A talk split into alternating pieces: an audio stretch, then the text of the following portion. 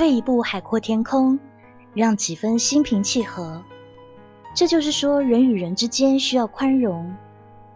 宽容是一种美德，它可以使一个人得到尊重。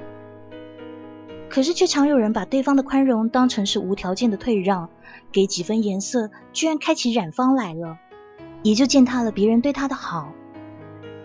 然后接下来，他就会觉得别人对他越来越是严苛了。因为人都是有学习能力的动物，对于总是变本加厉的白眼狼，自然越来越没人肯宽容待他。所以在希望别人宽容对待的同时，也要成为一个值得被包容的人哦。